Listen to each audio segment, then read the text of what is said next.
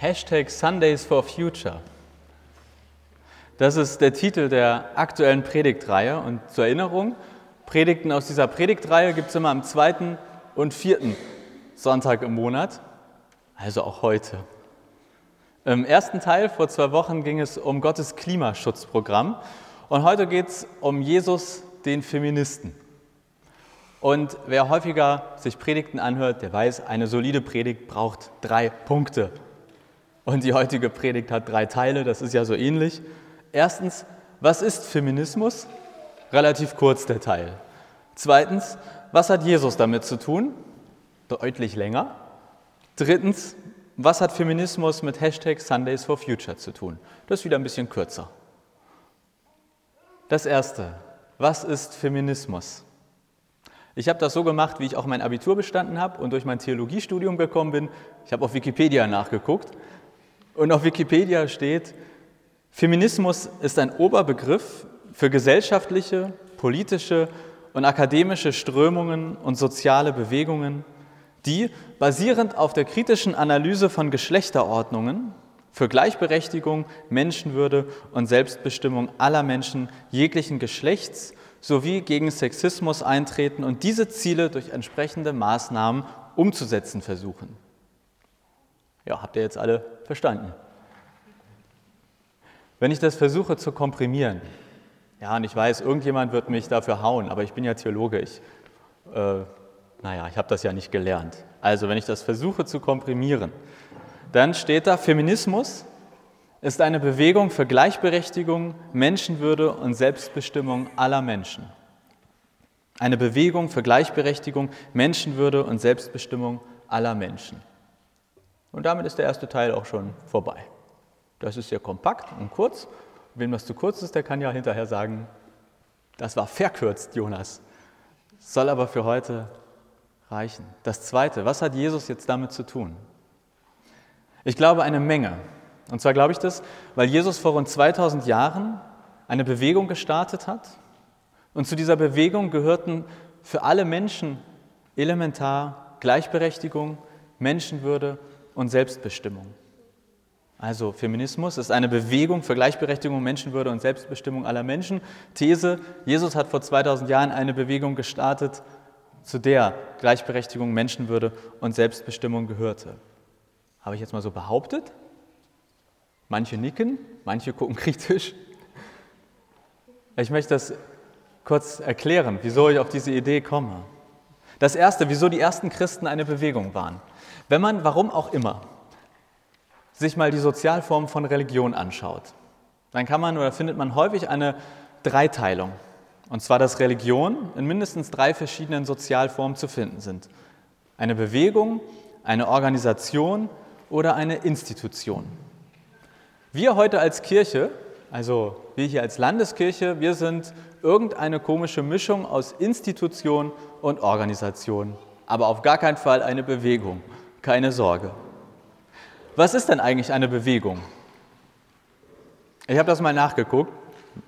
Eine Bewegung ist eine offene Organisationsform. Es gibt ein Thema oder ein Problem, mit dem man sich auseinandersetzt. Die Bewegung hat häufig einen charismatischen Anführer. Es werden oft demonstrative Aktionen ausgeführt und es werden Alternativen zum Bestehenden geboten. Dummerweise passiert einer Bewegung fast immer das Gleiche im Laufe ihres Lebens. Sie löst sich langsam auf. Denn es werden Strukturen geschaffen, zum Beispiel ein Verein wird gegründet und die Bewegung verliert an Fahrt, weil entweder genug Aufmerksamkeit für diese Sache erregt wurde oder weil es einfach andere wichtige Dinge inzwischen gibt. Die Älteren würden vielleicht oder erinnern sich vielleicht an die Anti-Atomkraft-Bewegung, die Jüngeren an Fridays for Future. Zwei ganz typische Beispiele für Bewegung und eben auch Jesus und seine Jünger vor zweitausend Jahren. Dann erst im Laufe des ersten Jahrhunderts sind so richtige Strukturen entstanden in der christlichen Kirche. Davor war das eine sehr offene Organisationsform. Die hatten einen charismatischen Anführer, Jesus, und die Bewegung hatte ein ganz klares Thema. Und dann wurden auch noch symbolhafte Aktionen ausgeführt. Ein bekannter Theologe, also ein unter Theologen bekannter Theologe, sonst kennt ihn niemand. Aber der gute Mann heißt Gerd Theissen. Der hat einmal geschrieben, dass für ihn die Jesusbewegung eine von Jesus hervorgerufene innerjüdische Erneuerungsbewegung war. Und das Ziel dieser Jesusbewegung war die Verkündigung des Reiches Gottes. Also Jesus und seine Jünger, eine soziale Erneuerungsbewegung mit dem Ziel, Reich Gottes verkündigen.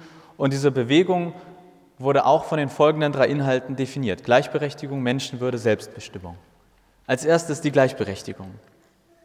Man kann das ganz kurz sagen: Jesus hat Frauen gleichberechtigt behandelt. Jesus ist Frauen auf Augenhöhe begegnet. Und diese Art, mit Frauen umzugehen, die war für die damalige Zeit sehr ungewöhnlich. Ja, Frauen gehörten nicht zu den ersten zwölf Jüngern. Aber sie gehörten zu einer größeren Gruppe von Menschen, die mit Jesus und den Jüngern unterwegs waren. Jesus hat Frauen genauso gelehrt wie Männer. Frauen bekamen Schlüsselrollen in seinen Geschichten und in seinem Leben. Und ja, Frauen hatten einen sehr aktiven Part in der Verkündigung der frohen Botschaft. Ein paar biblische Beispiele. Wer jetzt sagt, wo steht das denn eigentlich? Es gibt die Geschichte in der Bibel von einer Frau am Brunnen. Jesus spricht mit einer ausgegrenzten Frau am Brunnen und das gehörte sich einfach nicht. Und dann vertraute er ihr auch noch etwas an, was er vorher offensichtlich niemandem erzählt hat. Zumindest steht das in der Bibel an keiner anderen Stelle vorher. Er sagt dieser Frau: Ich bin der Messias. Ich bin der Messias. Das war wie so eine Geheiminfo. Man könnte sagen, ein theologisches Fachgespräch mit einer Frau. Zur damaligen Zeit absolut ungewöhnlich. Oder es gibt eine bekannte Geschichte von zwei Schwestern. Jesus war häufiger bei einem guten Freund Lazarus zu Gast. Und eines Tages kommt er mal wieder mit seinen Jungs zu Lazarus ins Haus und die haben alle richtig Kohldampf. Und wie das so üblich war, sind die Männer alle ins Esszimmer oder ins Wohnzimmer, haben sich schön hingesetzt. Und dann sind da zwei Schwestern, Martha und Maria. Die werden beide im ganz traditionellen Frauenbild aufgewachsen sein. Und Martha macht das vermeintlich Richtige und rennt in die Küche. Da ist ja ein Haufen hungriger Männer gerade mit Jesus hereinmarschiert. Und dann gibt es aber auch noch Maria und die setzt sich zu den Männern, zu Jesus zu Füßen und lauscht deren theologischen oder sonstigen Gesprächen.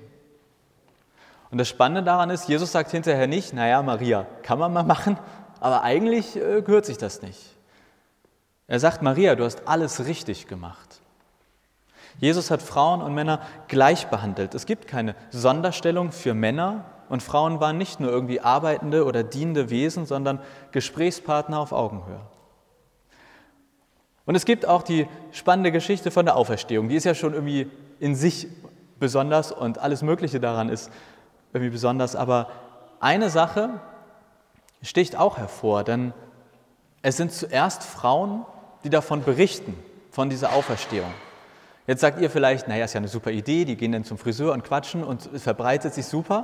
Aber so war das damals nicht gedacht. Wenn ich, also stellt euch vor, wir reisen jetzt zweitausend Jahre zurück und aus irgendeinem Grund komme ich auf die Idee, einen von euch umzubringen, weil zu wenig in die Kollekte gegeben wurde, beispielhaft. Und alle Frauen hier im Raum sehen das. Das hätte keinen interessiert. Ich wäre davon gekommen. Aber wenn nur zwei Männer hier aus der Runde, also vor zweitausend Jahren, bezeugt hätten, dass ich einen von euch umgebracht hätte, dann wäre es für mich böse ausgegangen. So viel war die Frau, die Aussage einer Frau damals wert. Egal wie viele Frauen, egal. Zwei Männer, schlechte Sache. Und dann sind es Frauen, die zuerst erzählen: Der Herr ist auferstanden. Das mag für uns vielleicht manchmal ein bisschen wie selbstverständlich wirken. Aber es war zur damaligen Zeit alles andere als selbstverständlich, dass Frauen wie selbstverständlich in Jesus' Leben und in Jesus' Geschichten vorkamen. In anderen Berichten zu dieser Zeit ist es das nicht. Jesus berührt als unrein geltende Frauen, er setzt sich für eine zum Tode verurteilte Ehebrecherin ein, er wagt am Sabbat eine Frau zu heilen. Wenn ich das versuche zusammenzufassen, dann finde ich, kann man nur sagen, bei Jesus herrschte eine Kultur der Wertschätzung, und zwar allen Menschen gegenüber. Und zur damaligen Zeit muss man eben sagen, ja, sogar Frauen gegenüber. Ob Mann, Frau, arm, reich, fromm oder nicht, Jesus hat alle Menschen gleichberechtigt behandelt. Und dann kann man sich ja fragen, warum hat er das getan? Warum hat Jesus alle Menschen gleichberechtigt behandelt. Und ich glaube, weil das von Gott von Anfang an so gedacht war. Gott hat den Mann nicht über die Frau in der Schöpfung gestellt. Und das ist für mich eine, eines der komischsten, sage ich mal, Fehlinterpretationen im Laufe der Kirchengeschichte. Manchmal, zumindest wenn ich so gucke, was manche Menschen manchmal geglaubt haben, dann denke ich mir, was war denn da los bei euch? Und an dieser Stelle ist das auch so, denn wenn man die Bibel relativ weit vorne aufschlägt, dann kann man in einem der Schöpfungsberichte lesen, dass Gott den Menschen schuf. Und dann, und das haben vermutlich einige von euch auch im Ohr, dann steht da, dass Gott von diesem Menschen etwas nahm, und zwar die Rippe. In vielen Übersetzungen steht, Gott nahm von dem Menschen die Rippe und dann schuf er die Frau. Und zurück blieb halt der Mann ohne Rippe. Aber was ich daran so, so komisch finde, wenn man in diesen hebräischen Urtext guckt, also in die Sprache, wie dieser Text ursprünglich geschrieben wurde, dann steht da ja nicht Rippe, sondern ein hebräisches Wort. Und das wird an allen anderen Stellen mit Hälfte übersetzt. Also dieses Wort, was da steht, das fragt mich nicht, wieso da Rippe gelandet ist. Wer, wer mir das erklären kann, ich warte auf die Erklärung. Aber da steht eigentlich Hälfte. Also Gott schuf den Menschen und dann nimmt er die Hälfte und schafft die Frau. Das bedeutet, von Anfang an ist der Mensch in Gottes Schöpfung gleich. Es sind zwei Hälften. Nur, dass der Mann das in den letzten Jahrhunderten irgendwie, also Schwierigkeiten damit hatte. Das zum Thema Gleichberechtigung in der Jesusbewegung. Das zweite war Menschenwürde. Also wir hatten ja diese drei Sachen, falls, ich, falls noch jemand dabei ist. Das zweite ist Menschenwürde. Und ich liebe das Thema Menschenwürde, weil einerseits ist Menschenwürde so ein wichtiges Thema in der Welt, in der Politik, eigentlich in allem. Und dann ist es so ein hochreligiöses Thema. Ich meine, der wichtigste Grundsatz in unserem Land ist, die Würde des Menschen ist unantastbar. Und da kann man ja zurückfragen, wieso hat der Mensch eigentlich eine Würde? Und wieso ist diese Würde auch noch unantastbar? Also sie ist ja antastbar, das wissen wir. Wir können Würden verletzen, aber wieso ist es das oberste Ziel, dass wir es nicht tun? Und ich finde das so spannend, weil für mich sich da ganz viele Parallelen zu Jesus und zur Bibel auftun. Ja, für mich gibt es keinen plausibleren Grund, wieso wir Würde haben und wieso diese Würde unantastbar ist, als das christliche oder biblische Menschenbild. In der Jesusbewegung ist dann aber wieder auffällig, dass Jesus keine einzige Rede zum Thema Würde hält. Also es gibt keine Geschichte, wo Jesus sagt, liebe Jünger, ich muss euch nochmal was sagen. Die Würde des Menschen ist unantastbar. Das gibt's nicht. Aber ich glaube, es ist auf eine Art logisch, weil es so selbstverständlich für Jesus war. Und das erkennen wir, finde ich, in all den Geschichten, in denen Jesus Menschen begegnet. In der Art und Weise, wie er mit Menschen umgeht, in der Art und Weise, wie er mit Menschen spricht, wie er von ihnen erzählt, da steckt für mich immer eine maximale Achtung der Menschenwürde drin.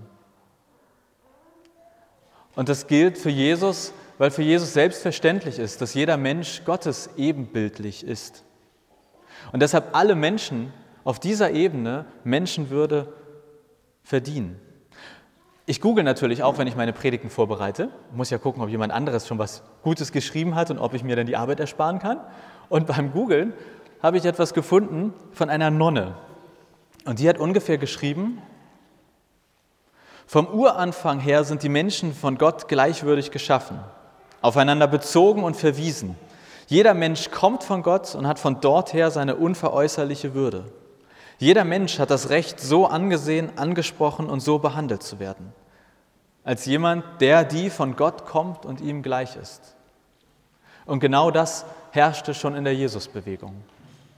Und dann das Letzte, Selbstbestimmung in der Jesusbewegung. Wie ist das in der Jesusbewegung mit der Selbstbestimmung? Ich glaube, ganz kurz gesagt, jeder in der Jesusbewegung konnte völlig frei bestimmen, ob er mit Jesus unterwegs sein wollte oder nicht. Ein reicher Mann möchte eines Tages von Jesus wissen, wie er in den Himmel kommt. Jesus erzählt ihm, er solle all sein Geld den Armen geben.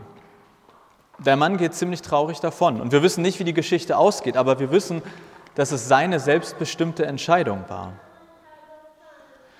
Und auch wenn wir es auf all die Frauen beziehen, die in der Jesusbewegung dabei waren, Jesus hat Frauen geheilt und die Viele von ihnen haben dann die Bewegung finanziell unterstützt, freiwillig, selbstbestimmt unterstützt. Eine Frau hat kurz vorm Tod von Jesus ein unglaublich teures Öl genommen und Jesus damit gesalbt, weil sie es wollte. Die Jesus-Bewegung, das war eine Gruppe von selbstbestimmten Männern und Frauen. Und warum? Weil Freiheit eine der Grundwerte in der Jesus-Bewegung war. Freiheit in allem, ja, Freiheit bis vor Gott. Man könnte sagen, aus christlicher Sicht ist die Freiheit vor Gott die größte Freiheit von allen. Und alle anderen Freiheiten folgen dann nach. Wenn ich also vor Gott, und das ist der Grundsatz der Jesus-Bewegung, das ist der Grundsatz bei uns in der Kirche, wenn ich mich vor Gott frei entscheiden kann, dann gilt das auch für alle anderen Bereiche meines Lebens. Und deshalb sind alle in der Jesus-Bewegung selbstbestimmt. Das war der zweite Teil, der längere. Jetzt kommt der wieder kürzere und letzte, dritte Teil. Also langsam schon wieder ein bisschen locker machen, geht bald weiter. Was hat das jetzt alles mit Hashtag Sundays for Future zu tun? Die Predigtserie ist für mich erstmal eine ganz persönliche Beschäftigung mit der Frage, warum und wenn ja, wieso und wie sollen wir uns als Christen eigentlich in der Welt, in der Gesellschaft einbringen, sie mitgestalten? Wofür setzen wir uns warum und wie ein? Und vor zwei Wochen beim Klimaschutz habe ich gesagt, ich finde, wenn es um den Klimaschutz geht, dann sollten wir als Kirche und wir als Christen ganz vorne mit dabei sein. Und ich glaube, genauso ist es im Feminismus. Wenn es um den Feminismus geht, dann sollten wir ganz vorne mit dabei sein. Und mir ist schon klar, dass ich heute Feminismus reduziert habe. Aber Feminismus wird auch an anderen Stellen andauernd reduziert und vereinfacht dargestellt. Es ist nicht nur der Kampf zur Gleichstellung der Frau. Feminismus ist viel mehr als das inzwischen. Es geht um die Gleichstellung aller Menschen. Und es ist eben letztlich eine Bewegung für Gleichberechtigung, Menschenwürde, Selbstbestimmung aller Menschen. Und ich glaube, dass es da eine sehr, sehr, sehr große Überschneidung gibt mit der Jesus-Bewegung. Und auch wenn wir heute als Kirche keine dynamische Bewegung mehr sind, sondern eher so ein Institutionstanker mit so Organisationsaufbauten. Ich finde, bei uns in Kirche darf heute genau das Gleiche gelten, was vor zweitausend Jahren in der Jesus-Bewegung gezählt hat. Wir sind eine Gemeinschaft für Gleichberechtigung, Menschenwürde und Selbstbestimmung aller Menschen. Und wir sind nicht nur dafür, nein, wir setzen uns dafür ein und es darf sich bei uns in Kirche ganz praktisch zeigen. Also ja, wir als Kirche und wir als Christen, das ist meine feste Überzeugung, wir können uns auf Jesus berufen und alles dafür geben, dass in unserer Gesellschaft und auf dieser Welt der Grad an Gleichberechtigung steigt. Dass so selten wie möglich Menschenwürden verletzt werden. Und dass alle Menschen selbstbestimmt über sich und ihr Leben entscheiden können. Aber es gibt für mich noch einen letzten Grund, warum Feminismus in dieser Predigtreihe steckt. Denn es geht für mich am Ende beim Feminismus um Gerechtigkeit. So wie Klimaschutz für mich am Ende auch eine Frage der Gerechtigkeit ist. Und für mich ist Gerechtigkeit der Grundpfeiler vom Reich Gottes. Wer sich noch erinnert, das Thema, das Ziel der Jesus-Bewegung war Verkündigung vom Reich Gottes. Am Ende geht es darum, das Reich Gottes. Das hat die Jesus-Bewegung damals verkündigt und das dürfen wir als Kirche und als Christen heute genauso verkündigen und in die Welt hinaustragen. Und wenn wir das Reich Gottes verkündigen, dann bedeutet das eben auch, wir fordern Gerechtigkeit in dieser Welt. Und wir fördern Gerechtigkeit in dieser Welt, und zwar für alle Menschen. Wir fordern durch unsere Worte und wir fördern durch unsere Taten. Hashtag Sundays for Future, das meint für mich Sonntage für eine bessere Zukunft. Und ja, ich glaube, wir können diese Zukunft positiv verändern. Und es gibt gute Gründe, warum wir als Christen und warum wir als Kirche ein gestaltender Teil dieser Gesellschaft sind. Denn es kann einfach nicht genug Reich Gottes auf dieser Welt geben. So wie es auch nie genug Gerechtigkeit in dieser Welt geben kann. Deshalb lasst uns als Kirche und als Christen das Reich Gottes mit unseren Worten fordern und mit unseren Taten fördern. Und das heißt eben auch, wir stehen ein für Gleichberechtigung, Menschenwürde, Selbstbestimmung aller Menschen, an jedem Ort. Bei uns in der Kirche, auf dem Arbeitsplatz, in der Schule, bei uns hier in Lohbrügge. Wir stehen ein für Gleichberechtigung, Menschenwürde und Selbstbestimmung. Und ja, wir tun das aus gutem Grund im Namen von Jesus Christus. Amen.